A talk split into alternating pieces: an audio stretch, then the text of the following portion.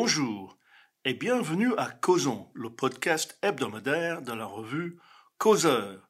Je m'appelle Jérémy Stubbs et je suis là aujourd'hui avec Gil Mihaly. Bonjour Gil. Bonjour. Eh bien Gil, euh, Israël-Palestine, il y a eu beaucoup de commentaires récemment sur la possibilité ou non de relancer la solution à deux États. Euh, vous avez une autre idée, je crois, une sorte de retour vers le futur. Quelle est cette idée? Eh bien, la situation actuelle n'est pas sans rappeler celle des années 2002-2003. Euh, pour rappel, euh, les accords d'Oslo étaient signés en septembre 1913, suivis par euh, l'installation d'une autorité palestinienne à Ramallah et à Gaza. Ces territoires étaient destinés à devenir la base territoriale d'un État palestinien, de, des frontières qui restaient à être décidées ensemble entre Israéliens et Palestiniens dans les cadres de négociations. Sans entrer dans les détails, les processus de paix déraillent, notamment sous la pression euh, du Hamas, euh, donc le bras armé de frères musulmans, qui entre dans, le jeu pendant le, premier antifada en 87-88.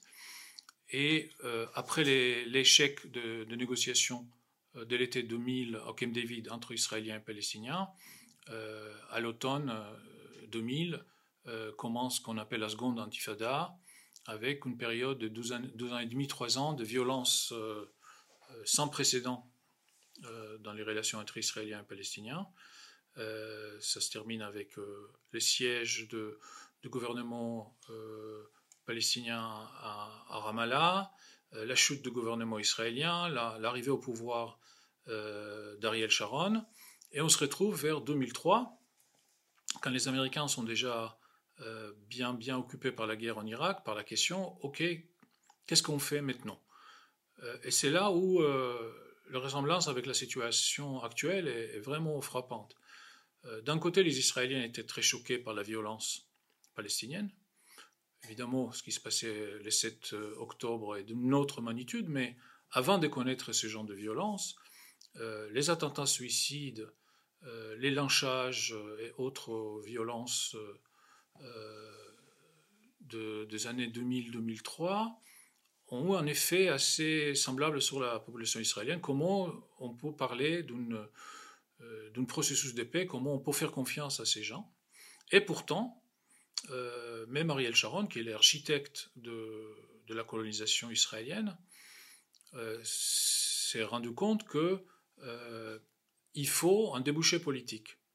Et les projets qu'il a élaborés étaient d'utiliser la bande de Gaza, qui est un territoire euh, géographiquement euh, circonscrit, euh, où il y avait relativement peu de colons israéliens, quelque chose comme 8000, comme un terrain pour faire un projet pilote. ces projets a été élaboré avec euh, les Américains, avec les Européens, notamment avec euh, euh, l'aide de Jacques Chirac, qui a reçu Arik Sharon pendant l'été 2005 à Paris et a donné son bénédiction, donné sa bénédiction. Et à l'automne 2005, il n'y a plus de présence israélienne, ni civile ni militaire, euh, à Gaza. L'autorité palestinienne qui, euh, avait peur d'un piège, euh, que Israël s'est contente de se retirer de Gaza pour mieux contrôler la, la, Cisjordanie, ne voulait pas signer officiellement l'accord et sanctionner les retraits israéliens, mais c'est effectivement l'autorité palestinienne qui a, pris les clés de Gaza et qui l'avait géré pendant euh, à peu près 12 ans, mais très vite, c'était clair que le véritable patron de Gaza, c'est le Hamas, et que les territoires euh, qu'Israël a euh, libérés, qu'Israël, d'où Israël s'est retiré, n'est pas devenu un havre de et un, plateforme de croissance et de prospérité économique, Mais en revanche, c'est devenu une plateforme de terreur avec en première, première offensif déjà en juin 2006, donc moins d'un an après le retrait. C'est l'offensive qui a abouti avec l'enlèvement des soldats chalites. Et euh, depuis, euh, cette incapacité de l'autorité palestinienne à assurer euh, le contrôle de la bande de Gaza, et donc des doutes sur sa capacité d'assurer la sécurité même en Cisjordanie, la stratégie des luttes armées sans option politique, sans dimension politique, sans négociation, donc d'un État palestinien à la place d'Israël, de Hamas, continuer à être euh, le fait euh, majeur dans les relations entre Israël et le Hamas, même si Israël, pendant un certain temps, pensait qu'un certain embourgeoisement de Hamas euh, pouvait, dans le temps, faire en sorte que la lutte armée sera considérée comme un sort de souhait très lointain, un rêve, plutôt qu'un projet politique. on a vu que ce n'est pas le cas. Et donc, nous étions déjà dans cette situation après 2003 de ressusciter la solution à deux États et euh, de se rendre compte que euh, la chose la plus pratique, la moins difficile, est de les tester sur la bande de Gaza et ça n'a pas marché. Ce qui ne veut pas dire que euh, ça ne pourrait pas marcher. Surtout qu'aujourd'hui, en fait, il n'y a pas de choix. Israël ne va pas ni occuper ni coloniser la bande de Gaza. Israël a déjà déclaré euh, son intention d'alléger sa présence militaire à Gaza, euh, de, voir diminuer l'intensité de, son action militaire. Donc c'est une évidence que si Israël ne gère pas la vie des Palestiniens dans la bande de Gaza, quelqu'un d'autre va le faire. Euh, que la construction, la reconstruction de, de, la bande de Gaza, qui est une nécessité absolue, va être faite d'une manière ou dans, une autre et que ça va être organisé tant mieux que mal, essentiellement par des Palestiniens. Et donc, euh, toute la question, c'est vers où ça va évoluer, mais de nouveau, nous sommes face à cette même logique que les Palestiniens ont l'opportunité de s'emparer d'un territoire et d'en faire quelque chose. Qu'est-ce qui pourrait nous faire penser que ce ne sera pas juste le même cycle qui va reprendre sur 20 ans.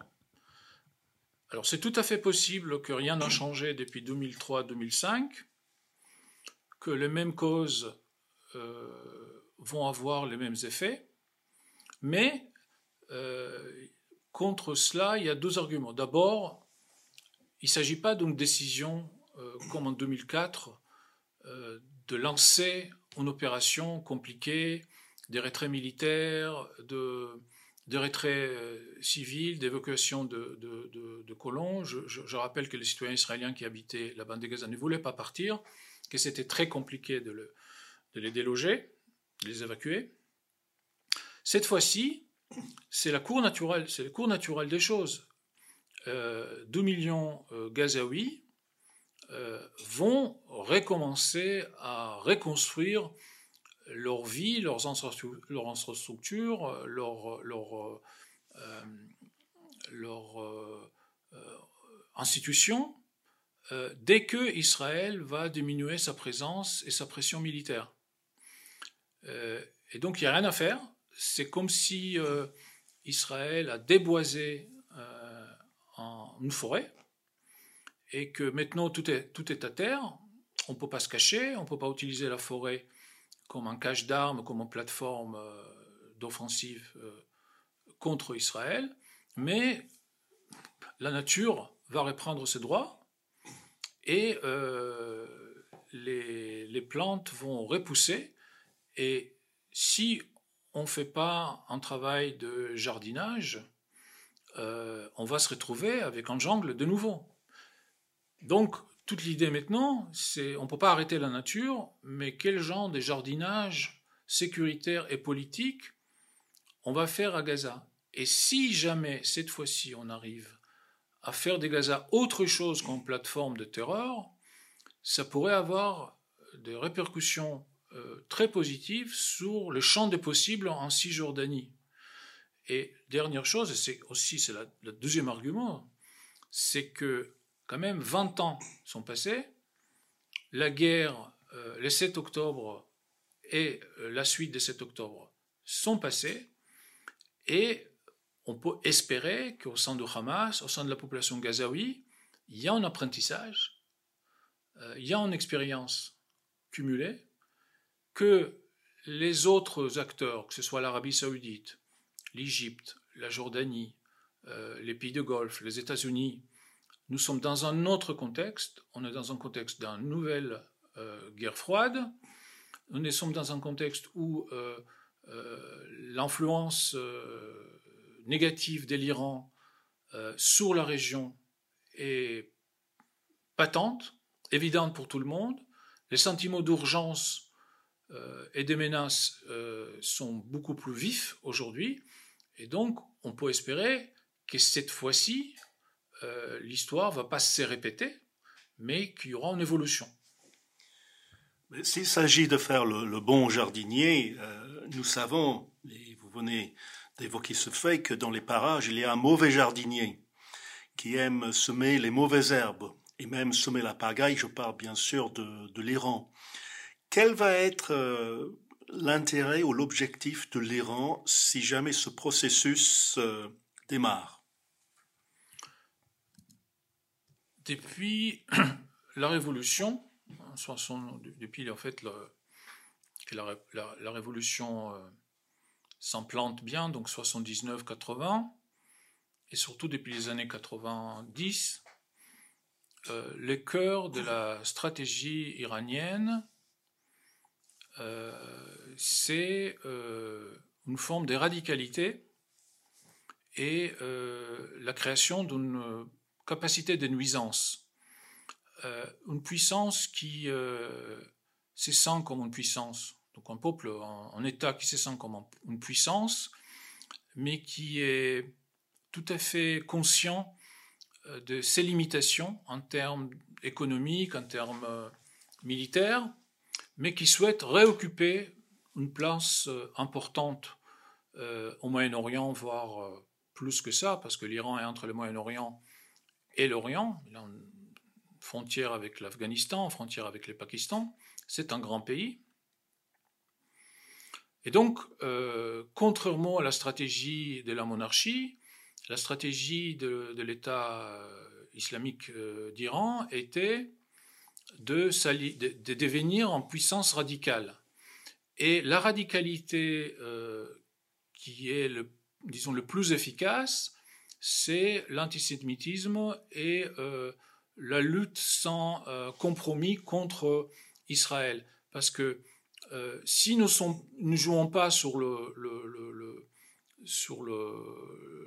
champ principal avec les États-Unis, avec les autres pays, si on est modéré, si on est parfois comme ci et parfois comme ça, nous sommes jugés euh, par, notre, euh, par notre bilan économique et par le nombre de chars et d'avions de chasse qu'on a. Mais si nous sommes en puissance qui génère des nuisances, qui est radicale et qui, euh, qui agrège tous les mécontents, on peut avoir une stratégie géopolitique, on peut le dire un peu trampiste, euh, qui porte ses fruits. On voit que l'Iran arrive avec, euh, avec cette radicalité à avoir une stratégie géopolitique d'une puissance objectivement faible, mais qui arrive à générer des problèmes d'impuissance beaucoup plus importants. C'est ainsi que l'Iran euh, est arrivé à profiter du fait que le Moyen-Orient est rempli des États faillis, que ce soit le Yémen, que ce soit les Liban, euh, que ce soit les territoires palestiniens. Euh, le, Moyen-Orient, malheureusement, est riche en pays sans nation et sans gouvernement où euh, certaines, certaines milices, certaines communautés trouvent dans l'Iran un, un allié efficace qui a une offre technologique pour des pays euh, qui ne sont pas des pays développés et qui n'ont pas beaucoup d'argent. Donc c'est toujours le même principe, comment, avec les moyens simples, faire le plus de dégâts possible. C'est pas des forces qui sont capables, le Hamas ou le Hezbollah, c'est pas des forces qui sont capables de battre Israël sur le champ de bataille ou d'occuper Israël, mais c'est comme un nuée de moustiques. Ça pourrit la vie. Ça pourrit la vie à pot de frais, relativement à pot de frais. Et dans ce cas, pourquoi l'Iran euh, cherche-t-il à, se bagarrer avec son voisin pakistanais?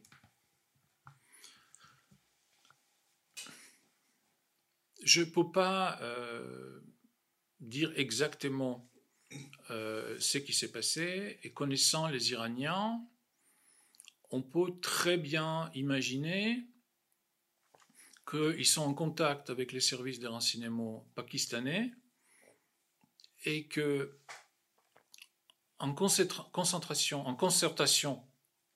avec les, Pakistanais, ce que nous venons de voir, c'est un sort de balai géopolitique. On échange euh, des gestes qui ne sont pas supposés faire beaucoup de dégâts, mais envoyer des messages à tout le monde. Euh, pour l'Iran, c'était important de montrer après l'attentat euh, qui a fait 90 morts euh, dans le lieu où enterré euh, euh, Qassam Soleimani. donc c'était une, date symbolique, c'était un événement symbolique, c'était un site symbolique. Et donc c'était un attentat très symbolique. Et il fallait, l'Iran ne pouvait pas rien faire. Et donc ils ont réagi d'une manière qui est, du point de vue de la communication, très importante.